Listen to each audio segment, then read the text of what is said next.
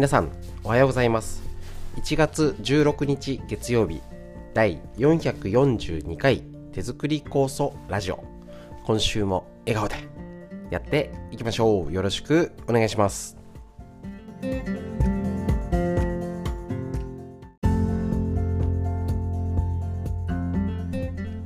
こちらの手作り酵素ラジオは埼玉県本庄市にあります芦沢治療院よりお届けしております。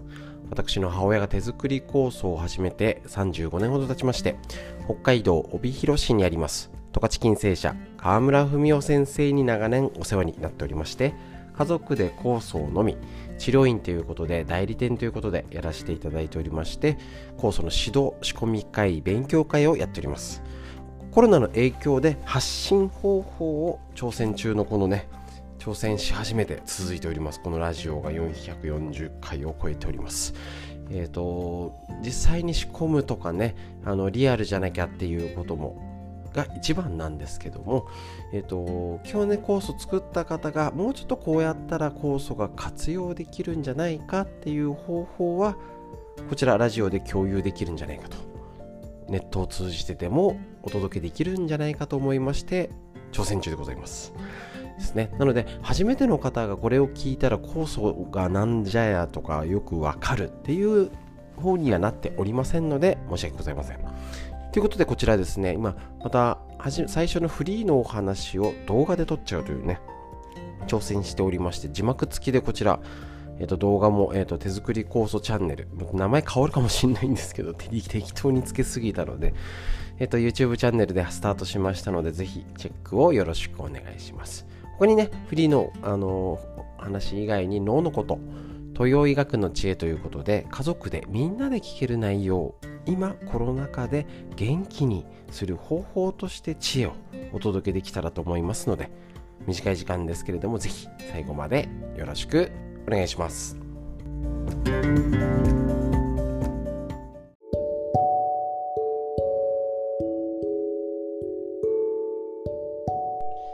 はい、それではですね、今回手作り構想についてえーとお話ししていきたいと思います。えー、と、手作り構想自体はあの芦沢家ではですねあの母親が35年ほど以上なのかな私自身もあの物心ついた時にも家の中に酵素があって北海道の川村先生がもう親戚のおっちゃん以上に毎年来るという 状況だったんですけれども、えーと、手作り酵素自体ですね酵素っていうのはもう市民権得たというか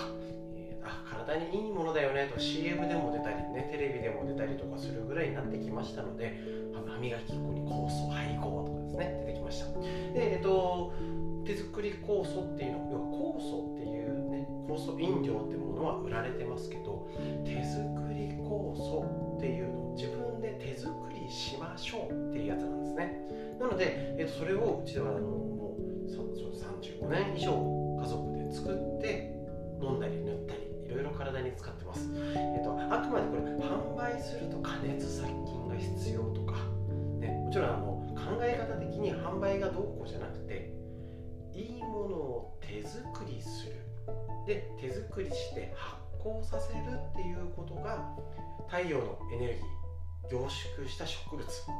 この植物葉っぱでも何でもピチって抜いたらもうどんどんその場でしおれていきます。何でもそうですよね。だけど土にね植わってるうち木についてるうちは枯れてきません。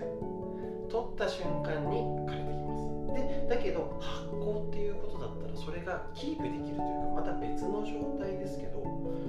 あのエキスエキス化して凝縮させるってこと。例えばぬか漬けとかね他の漬物もそうですけど状態を変えてあげると長く持つよっていうことで発酵っていう技術。で太陽エネルギーの凝縮させたものだから何が栄養素で今ね栄養素でうんぬんとかって言われてますけど 何か足りないとかえっ、ー、ともね分子栄養学とかであるんですけどこの症状にはこの栄養素が足りないってあるんですけども、えーと、感覚的には昔やってたことあの昔の日本人がやってたことをそのまんま、えーと、そのあの昔の良き時代のやり方をまるまるはできないけど今流にアレンジしたやり方が手作り酵素かと思ってます。ですね。昔みたいにね何でも全部服からね全部手作りして全部野菜もあって全部あの自給自足できたら理想なんでしょうけどなかなかできないし特にね子育て中我が家でも4人子供いますけれどもなかなかねあの添加物全部抜きにする厳しいですし、ね、そういう外食とかだってねマックとか行かないってわけじゃないんですけどもねあの上手に、えーと、体のこととかといって何でもあの好きにしていいよだと今の時代やっぱり食べ物とかいろんなことが悪いせいがあるんで子供の病気とかも増えてるし今やるべきこと何かっていうとこの手作り酵素っていうのを、えーと、羅針盤にしてあ単純ですよね。旬のもの大事にしよう。手作りで仕込む。で発酵させよう。何も特別じゃないんですけど特に今コロナ禍を経てこういうようなこと何にも特別昔だったら当たり前のこと夏にはこれを食べて冬にはこういう支度白菜漬けして大根漬けしてとかっていう当たり前で毎年やってたことが当たり前じゃなくなっちゃったんですね。で季節を間違った食事だったりいろいろねあのそれ、えー、健康そうだけどそうってだけで本当に健康なのかって怪しいものもいっぱい増えてきちゃってるんですよね。だからこれこのなんか聞きますかって質問されても分かんないですよねっていうしか答えようがないんですね。その時の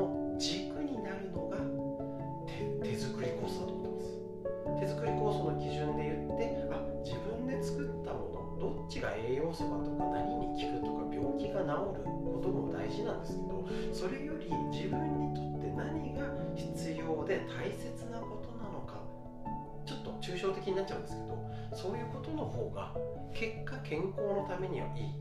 ですよね。だから栄養栄養素でえーと、自分の健康を良くするんだったら3食全て栄養を計算して何が足りない多いや、ね、旬を外れたどうこう全部水分量全部チェックしてやるといいんですよ。ぜひやってみてください。俺は絶対にすいません絶対できませんのでもう手作りなもの旬なもの食べてけば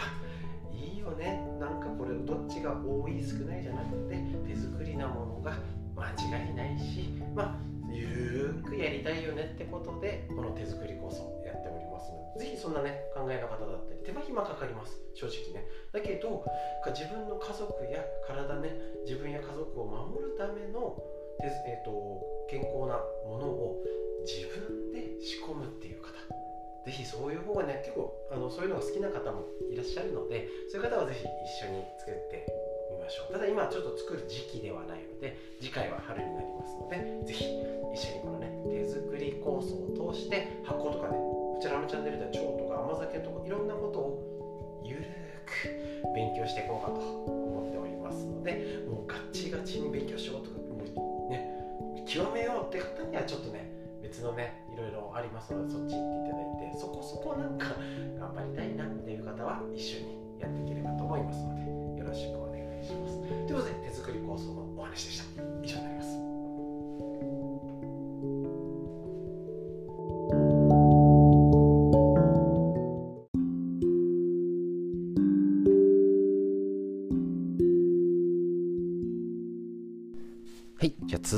脳のこと勉強していきましょう。40歳から始める。脳の老化を防ぐ習慣、和田秀樹先生のディスカバー形式より。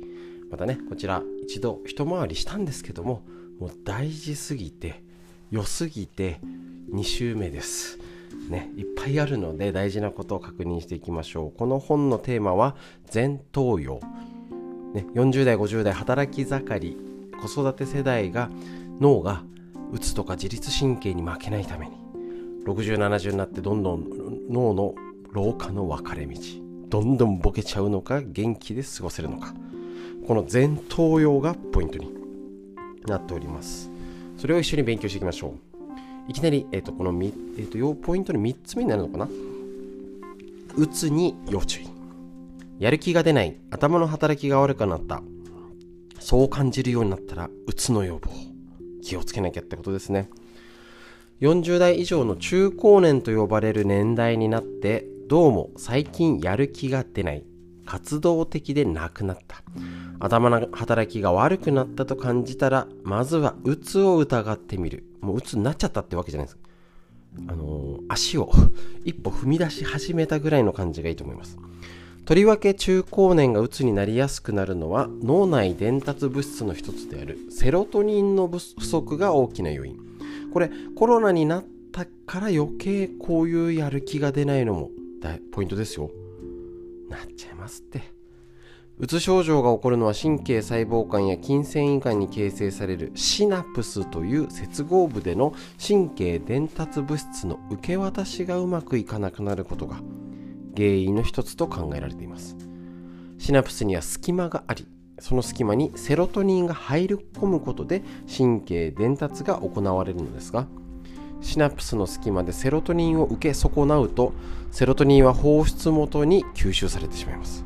このような場合はあるいはもともとセロトニンの放出量が少ないために神経伝達物質がいかなくなると気分が落ち込んで鬱になるのです。SSRI という抗うつ剤ですね。あの比較的副作用少ないと言われてますがちょっとなんかねあの話題になってるみたいですけどセロトニンが放出元に吸収されるのを抑える働きがありますがもともと放出されるセロトニンが少なければ効き目も薄くなると。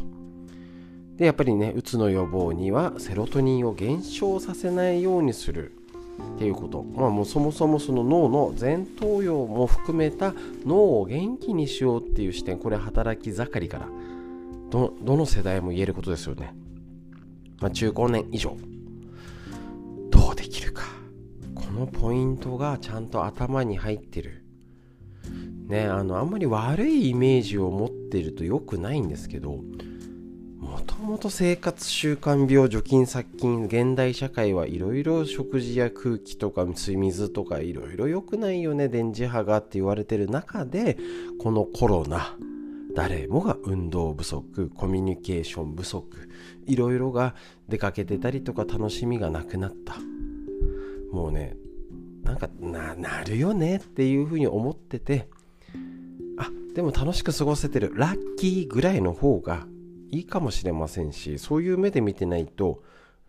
なんかもう家族がなったらえなってほしくないじゃなくそんなはずないみたいなバイアスがかかっちゃったらまたおかしくなっちゃいますのでね。もうそれぐらいあるからもう休み休みやろうよぐらいの声かけ。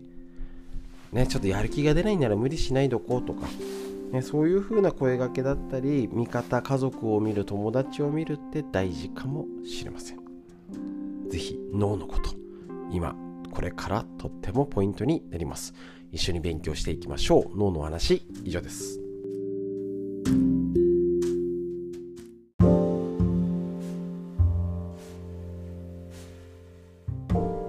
て東洋医学の知恵。みんな知りたいですね。緑薬品漢方堂の毎日漢方。体と心をいたわる365のコツ。桜井大輔先生の夏目社よりお届けしております。こちらのやつですね。土日版はぜひご自身で確認してください。分厚いんですけどね。これねプレゼントにもいいんじゃないかなと思っております。ぜひ東洋医学の知恵勉強していきましょう。こちら、えーと、1月16日のページから。月経周期が短い人ですね。あこれ前回のも踏まえないとなのか。とですね。月経周期が短いタイプ。ちょっとすみません。前に戻って15日か。えーと、月経の正常な周期は28日ですけどそれよりも、えーと、7日以上短くえーと、28日前後ですけど、えーと、短くて生理周期ですね、えーと、1、5に当てはまる人、バーっていっちゃいますね。これ前のページ、15日の分でした。基礎体温が全体的に低い。低温期と高温期の差が少ない。高温期の日数が少ない。高温期が低い、または不安定。低温期が長い。これね、結構なポイントで意外と、えっ、ー、と、多い方いますね、若い方でもね。特にあの生理とかの問題がなくても、なんかねって方もいるけどこ、んな細かく多分ね、そもそも見てないと思います。多分あの妊活だなんか困ってチェックしたらこうだったとかっていうやっぱ、ね、女性は特に基礎体温ってポイントなのでもう10代20代つけるっていうのは大事かもしれないですねでえっ、と16日がえっ、と月経周期が短いっていうさっき今のに当てはまる人ですね。は、えっと、過度な運動を控えてしっかりと休息時間を設け早く寝ることが大切です。汗をかくとエネルギーも一緒に出てしまうので激しい運動や長風呂岩盤浴ホットヨガなどは禁物です。これ大事なんですよね。だからあの健康のために頑張って運動してお風呂温まんなきゃ長風呂岩盤浴ホットヨガってしたくなっちゃう人もいるじゃないですか。合わないタイプもいるよってことなんです。よエネルギー不足だからもっと消費してどうすんじゃいってことなんですよね。食材では体を温めて元気にするもの食べ物を取りましょう。野菜なら玉ねぎネギ生姜にんにくらっきょうニラ。長芋芋類かぼちゃきのこ。肉なら鶏肉羊肉。羊結構出てくるけどやっぱ食べないですもんね。その他に米豆腐黒ごま黒豆くるみ栗夏目などもおすすめです。ちょっとバーっと言っちゃったんでまたね戻って聞いてみてください。また体温より冷たい飲食物は生ものを控えるようにしましょう。これ常温って東洋医学だとあのえっ、ー、と常温じゃダメなんですよね。体温より低い36度以下が低いものになりますので。常温もっと冷たいですね特に今。なのでもうぬるま湯って感じですよね。の基本飲むっていうふうに気をつけましょう。こういうことぜひね脳のことも含めて、えーと、家族娘さんお孫ちゃんとかで体のこともちろん更年期の方で困ってる方もねこういうエネルギー不足だったりもともとそういう方はあの気をつけなきゃっていうこと激しい運動は書いてダメなんだよってことです。ね、むしろは長風呂じゃダメだから足湯にするとかお湯枕でお腹温めるとか工夫してみてくださいまたねこういうエネルギーが足りないってことは酵素が回りにくいから効きにくかったり同時に温めないとなんか飲んでも変わらないむしろなんか下痢になっちゃってとかっていうタイプ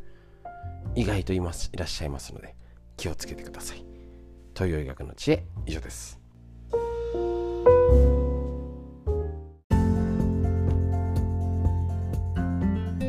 はい、ということでいかがでしたでしょうか。こちらね、えーと、フリーのお話のが今、酵素のこととか、えーと、腸のこと、テーマを設けていろいろ試してやってるとこですので、またこの辺のもね、ご意見ありましたら、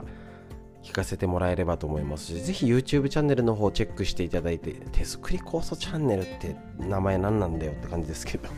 変わると思うんですけど、ちょっとね、またその辺やっていけたらと思います。えっと、最後にお知らせです。えっと、2月の9日と28日、9日の木曜日と28日の火曜日に OCL ストレッチのライブ配信、ライブ、ライブじゃないよ、リアルストレッチ、水道橋駅から徒歩2分ぐらい、すぐのとこでやりますので、えっ、ー、と、ぜひね、お申し込みいただければと思います。で、えっ、ー、と、3月5日、もうね、まだこれ申し込み開始でちゃんとお知らせはまだやってないんですけど、えっ、ー、と、これからやっていきますので、よろしくお願いします。健康を考える会ですね。えっ、と、十勝金星社の高澤社長を呼んでの健康を考える会。ぜひ、お申し込みをよろしくお願いいたします。ということで、えっ、と、最後にですね、深呼吸ですね。しっかり息吸って、吐いて、ふ寒かったりね。なんかあのしますからね。気をつけて気圧も随分変わったりしてます。ゆったり上を見て空を見上げてしっかり深呼吸息吸って。はいで素敵な一日が始まりました。皆さんにとってより良い一日になりますように。本日も最後までお聴きくださいましてありがとうございました。